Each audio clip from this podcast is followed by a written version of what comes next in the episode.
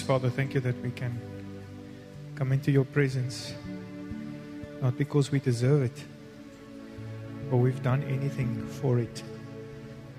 It was you sending your Son to die for us on the cross so that we can have life.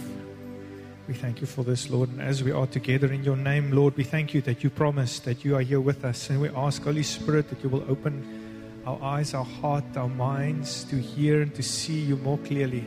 Grant us the grace, Lord, to apply those things that we hear you say and to become that what is pleasing in your sight. We thank you for this, Lord, in Jesus' name. Amen.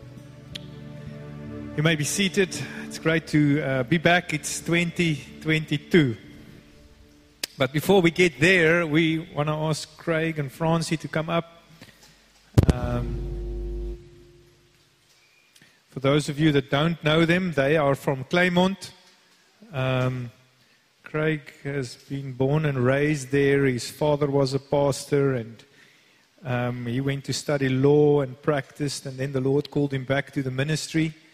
And uh, this morning we want to ordain them a second time. We did it the first service, but it is kind of the second time. We've never ordained somebody twice, but because we have two services, um, we just want to ordain them as elders and send them to uh, lead the congregation that we are planting next week in Claymont. Um, so, um, yeah, we're starting our services there. Uh, Craig and Francie will be leading that congregation. And uh, if you want to join us next week, um, it, you are more than welcome. Um, their services start at 9 o'clock in the morning. Um, we will be preaching here. Werner is preaching next Sunday. I will be that side. Um, but um, please um, also consider to support um, them and the church that is planted there. And, and so we just want to uh, pray a blessing over them and send them as elders to do what God called them to do. Amen. Let's just close our eyes. And if you could just stretch out your heart, if you want to stretch out your hands, you're more than welcome. Um, let's just pray a blessing over them.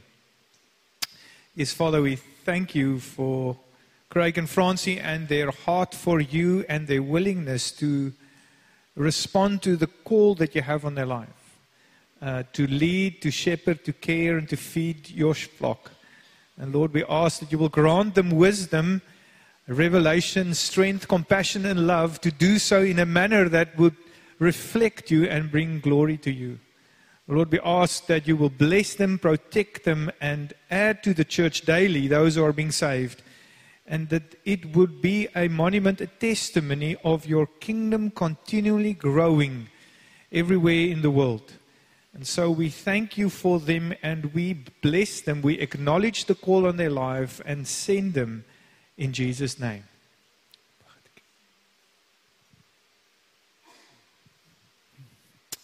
Yes, Lord, we thank you that we can just pray an immeasurable amount of joy, Father God, over them on this journey, Father God. I thank you, Father, that you will yeah, just open doors, Father God, that you will make straight the paths, that you will raise up the valleys and flatten the hills in front of them, Father God, and that on this journey, Father God, that your joy, Father God, will just be a banner above them, Father God, and that they will be a city on a hill, Father God, that cannot be hidden, Lord, in the mighty name of Jesus. Yeah, Lord, and with this church, with this community, we just acknowledge um, their testimony, Lord, that uh, we can say they love you, Lord, um, that they've got a marriage built on Christ and they've got children, Lord, that's being raised um, in the knowledge and the love of Jesus, Lord. And as a community, we can say yes, Lord, um, for their testimony, and we are very excited, excited, Lord, of what you want to do in Claymont, Jesus. Amen. Great. Awesome. Double anointing. Twice. Great. As I mentioned before, it is 2022 and I'm very excited. Um, I, wa- I, want to, I want to share out of um, Psalms 19. Um, but but uh, as a continuation, actually, of what the Lord has been, I believe, speaking to us as a church from last year. And, and what really excites me about this year, I, I, I'm, I'm excited about life, I'm excited about the church, and, and most of all, I'm excited about God and what He is doing in and through His church all over the world. uh, as we are drawing closer to his return. I, I, was resting for a, a, a, couple of weeks, for two weeks I did not preach, but this sermon I've, I finished last year already, and it's, it's just as the Lord has been dealing and speaking to me about this. And um, this weekend I, I just had to do the introduction. It's all I had to do. And it took me such a long time. Because it's so difficult to share what I want to share without the context of what God has been saying already from last year. And it's really grounded um, in, in Revelations 19. And so I want us to go to Revelations 19 before we go to Psalm 19 and, and just get the context of what I believe the Lord is saying to us today. Revelations 19, we, we shared around the, this climax of history when, when Christ returns for his church. And we see here from verse 8, Hallelujah, for the Lord God the Almighty reigns.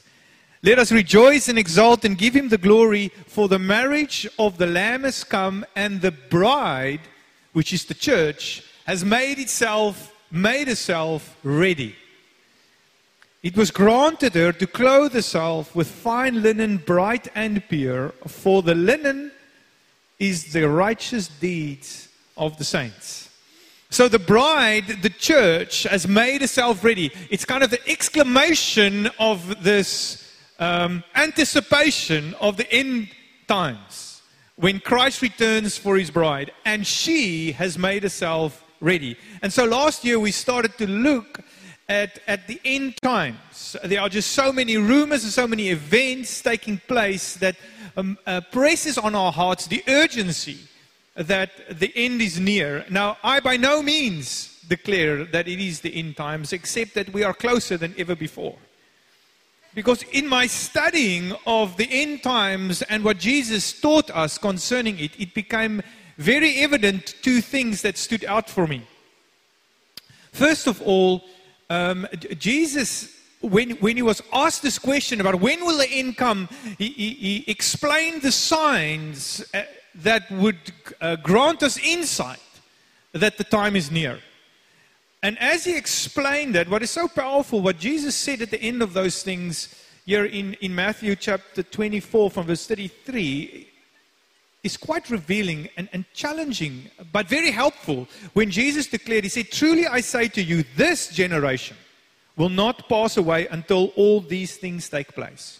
And so, what Jesus was saying, these are the signs that will show you that the end is near, but these signs will take place in that generation. And what is evident throughout the early church, church history, and the, the decades and centuries up to now is that every single generation had enough signs to point to the fact that Jesus can come at any moment. And so we are just another generation that looks at the signs and we see that the coming of Jesus can happen any day.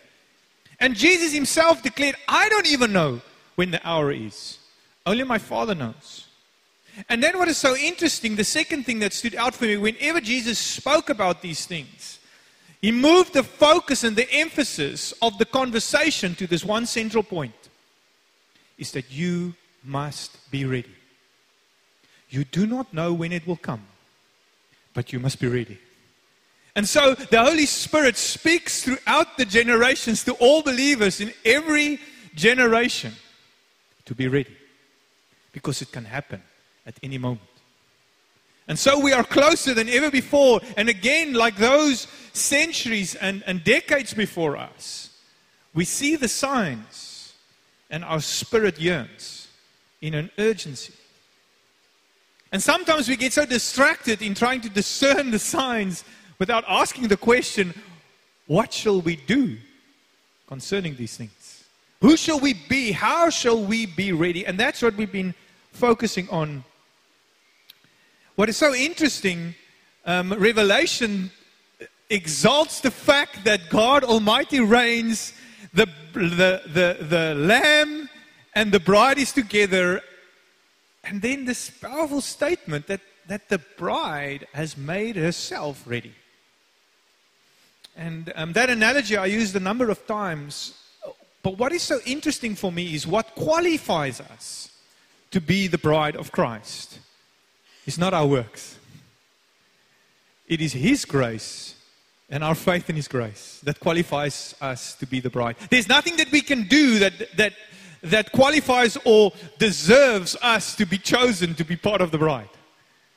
It's only His grace. So, by grace through faith, we qualify to be the bride. But what makes the bride beautiful is the dress. Like any wedding. When we see that bride walk down the aisle in this beautiful dress, all the time and effort it took to make and to present it to the bridegroom. And what is so interesting, what Revelation says, is what makes the bride beautiful is the fine linen. And then it explains what it is. What is it that makes the bride so beautiful? It is the righteous deeds of the saints. I remember when, when we got married um, 20 years ago. I still remember that day very vividly. Two weeks before the wedding, my wife decided she's going to rent a dress, and she found one that she really liked. And then, two weeks before the wedding day, she decided, you know what? This is not exactly what I want. And I only get married once. I think I'm going to have my dress made two weeks before the wedding. And so that's exactly what she did. The final fitting was on the wedding day. But when she walked down that aisle, it was perfect. It was beautiful. She, she, she wasn't satisfied with a good dress, she wanted a perfect one. And so she was granted to wear a perfect dress. Because there was a desire to be beautiful. And that, I believe, and that is how my prayer for us and for myself this year, is that God will grant us this desire to want to be ready for His return.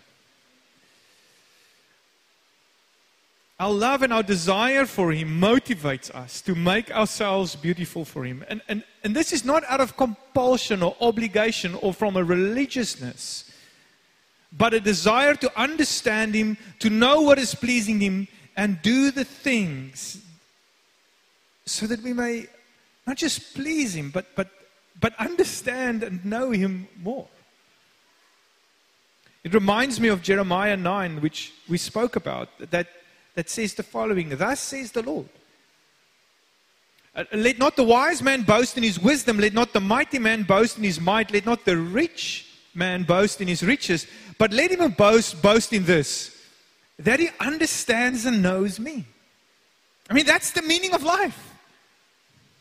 That we may understand and know God. A desire to do that.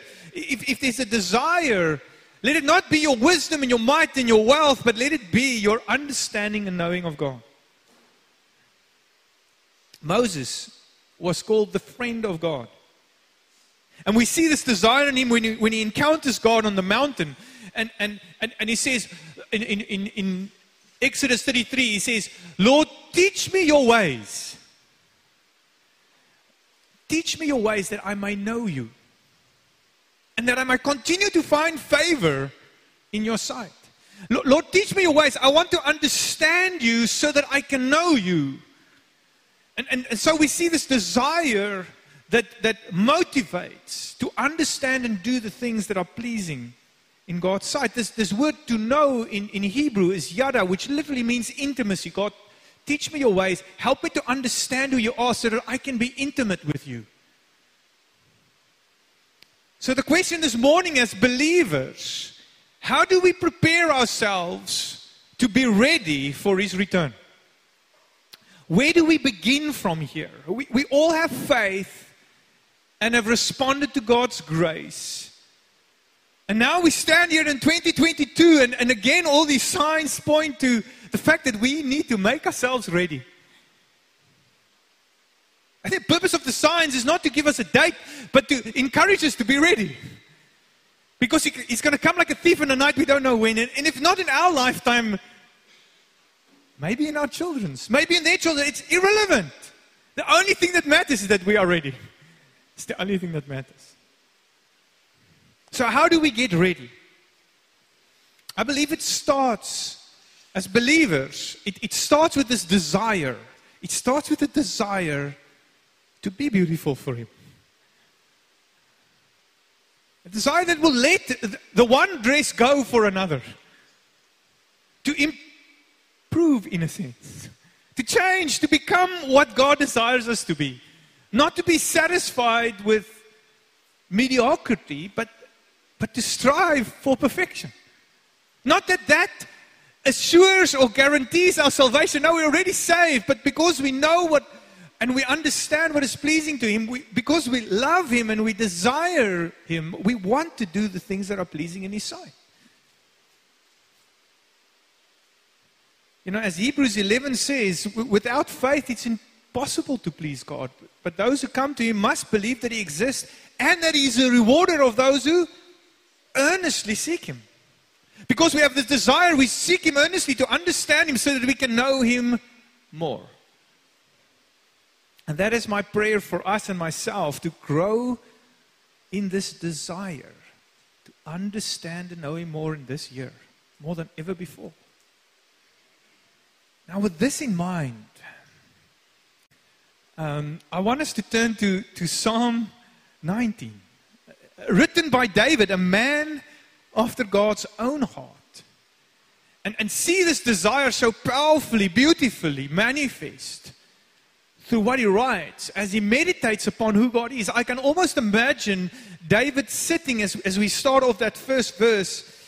Um, it says, The heavens declare the glory of God, and the skies proclaim the work of his hands. I can imagine David sitting at night, observing the stars and creation around him, and, and, and, and meditating upon who God is until the sun rises in the morning, he, he, meditating through creation on who God is.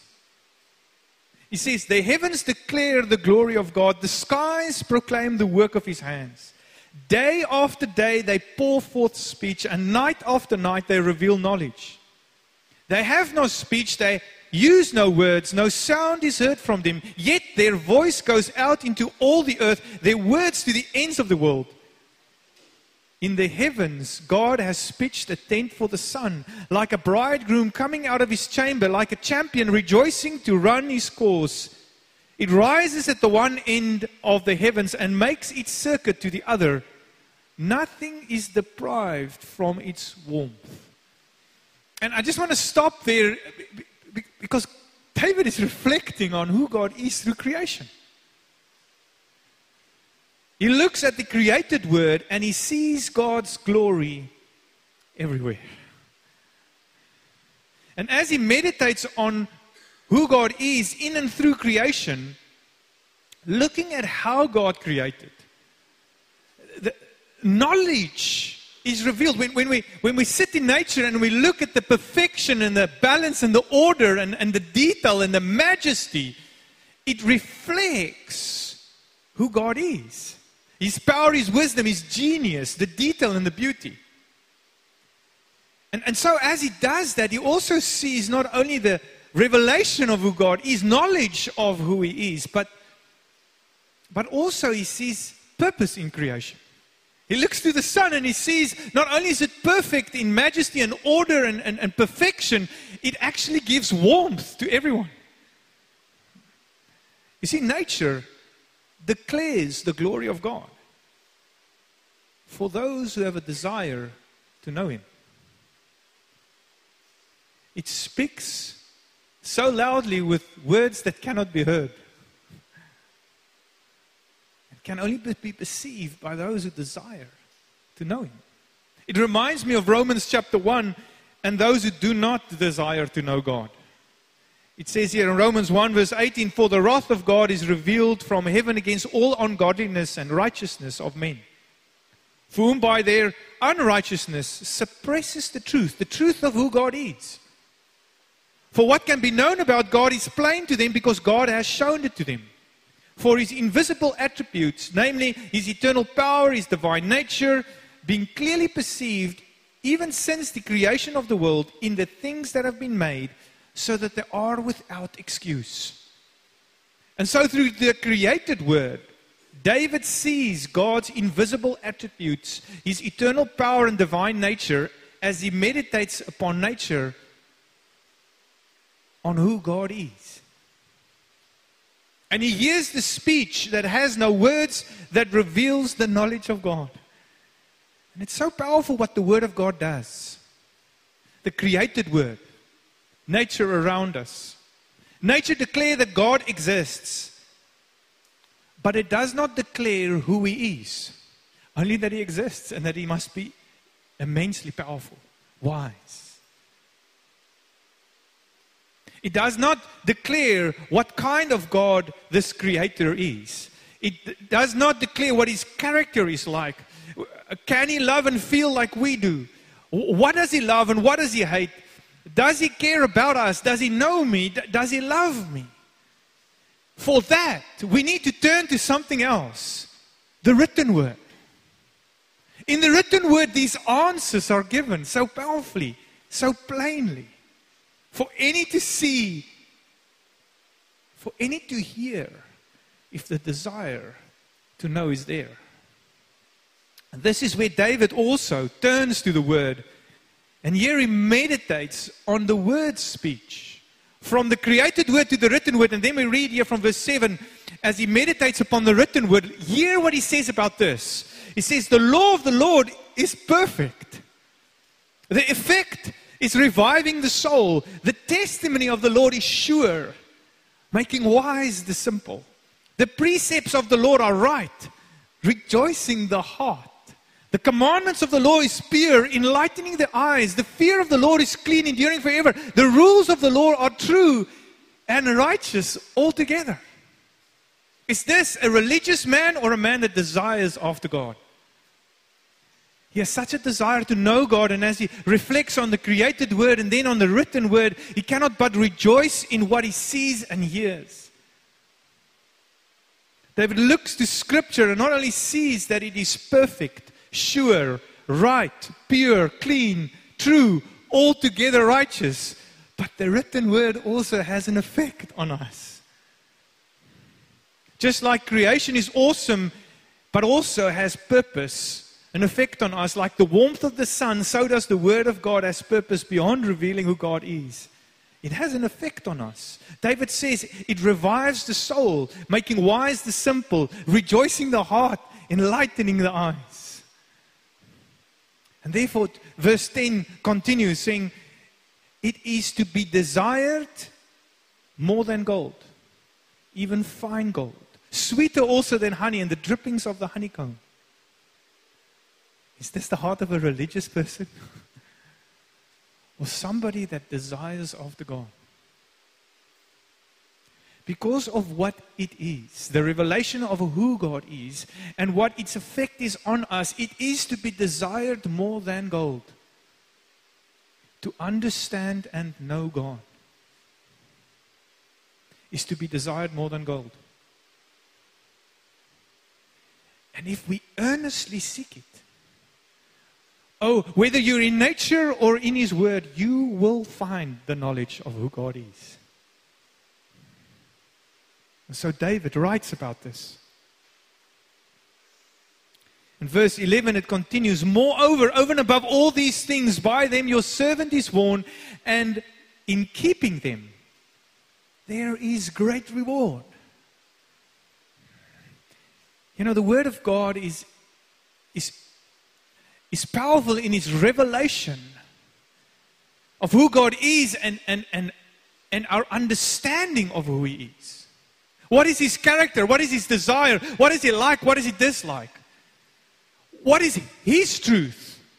It, it gives us guardrails to life. It shows us the path to knowing and understanding who God is and have fellowship with Him. And it gives us boundaries as to where this road leads and, and uh, uh, in, in what way we can get to understand and know Him and what way not to. What is the road that leads closer to Him and what does lead us away from Him? It's powerful in its revelation. And through studying and meditating upon it, we gain understanding. And through that understanding, it leads us to greater intimacy of God. And this, verse 12, is where our need for God's grace begins. Understanding what is right and wrong is just the beginning. We need God's grace to stay on that road. And so David says the following He says, Who can discern his errors? Declare me innocent from my hidden faults. Keep back your servant also from presumptuous sins and let them not have dominion over me. Then I shall be blameless and innocent of great transgression. Our need for God's grace. Who then can discern his errors? You know, we, we all sin, and often even without knowing it. If it wasn't for the Word of God to declare us what is right and wrong, we would deviate, levitate towards what is wrong continually. And yet the Word of God shows us what is right, what is pleasing in His sight, so that we can choose and ask God for His grace to walk that way. It was not for the Word of God to show us, you know, none of us are perfect. And so we need God's grace on this journey. The Word of God reveals also our sin and our need for forgiveness and for a Savior. Someone to declare us innocent from our hidden faults. In the Word of God, we, we gain a revelation that will keep us from presumptuous, willful sins. Grace in forgiveness and a relationship that will keep us from great transgression and make us blameless before God. Who can do that for us? Who can keep us from sin and make us blameless before God? Only Christ, Jesus. And how do we know that? How do we know of God's character and understand what He loves and what He hates and what is right and wrong, except through the Word of God? But also, where do we learn of His great grace and salvation through His Son? It is the Word of God. And so, my desire for us, my prayer for us, is that we will grow in a desire to understand and know God more for ourselves as Werner shared last week, that we will not be dependent on priests and fathers and others to interpret for us the word, but seek it ourselves. Read the scripture, meditate upon it, ask God to reveal Himself through it. Because in there you will find a great treasure. Because in understanding Him, you will lead you to knowing Him more intimately.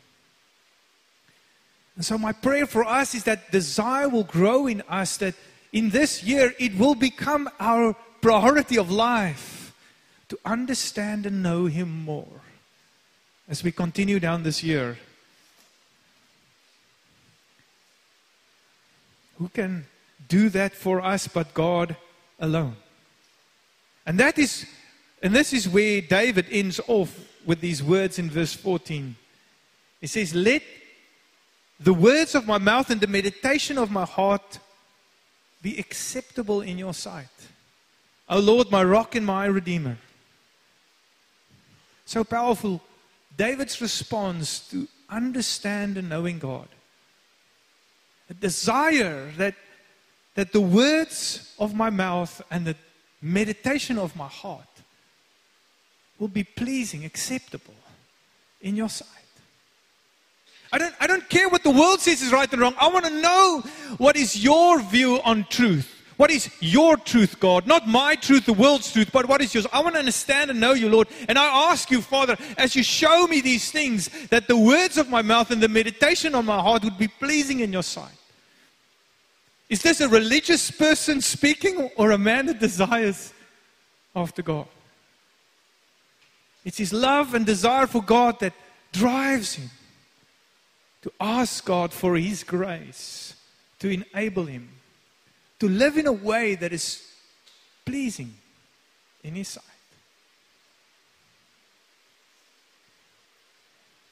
David's desire is to live in a way that is pleasing to God. Let the words of my mouth and the meditation of my heart be pleasing in your sight. It's a powerful prayer to pray. Often, when I'm in nature and I see everything and how small I am in relation to all that exists, I'm mindful of God's grace towards me. And I say, Lord, may the words of my mouth and the meditation of my heart be pleasing in your sight. In response to this grace and love you have for me, let what I understand and know of you manifest in my life. That what I understand of you, let it be the meditation of my heart. Let what I know of you proceed from me and be a reflection of you. That is a desire for God.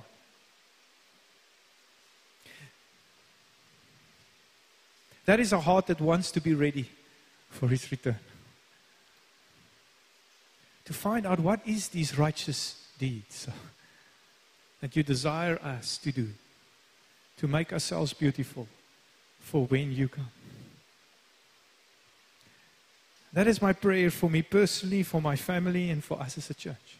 I want to ask the ushers to hand out the communion. When you entered, I, I hope you took one of these. Who of you did not receive one of these cups? If you can just raise your hand for a moment and the ushers will come by. Now, what I want us to do is just to reflect on who God is, to understand what He has done for us. Because the greatest revelation that we find is the fact that He loves us so much that while we were still sinners, He gave His Son so that we can know Him more. So that we can come into His presence and know Him. And so this morning, I want to grant us all an opportunity just to reflect as David reflects on who God is and, and to respond to that. To respond to this great grace that He has extended towards us by sending His Son to die for our sins so that we can be redeemed, so that we can be cleansed, so that we can be washed, so that we can be called children of God, so that we can come into His presence without fear and know Him personally. And so I pray that this, this morning, as, as we reflect on this word, that amongst all our desires and and goals for this year, our New Year's revolutions, that, that the greatest desire of it all is to understand and know God more. And, and that we will pursue Him in, in meditating in His creation and especially on His Word. That we will read it in its simplicity and ask the Holy Spirit to show us what it means. And that we will meditate upon it until it becomes real to us and ask God for His grace to live it. That this year we will grow more in our understanding and intimacy of Him more than ever before. So before we eat together and drink together, I want to give you an opportunity just to spend some time with the Lord and just, just reflect on your own desire and, and, and channel it towards God.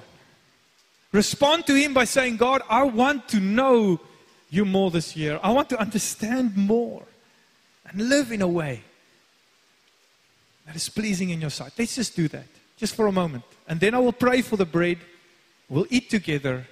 I'll pray for the cup and we'll drink together. But first, let's just spend a moment in God's presence. Just respond to Him. Let's meditate upon the desires of our own heart and make the greatest desire, the greatest priority to understand and know God more. Let's just do that.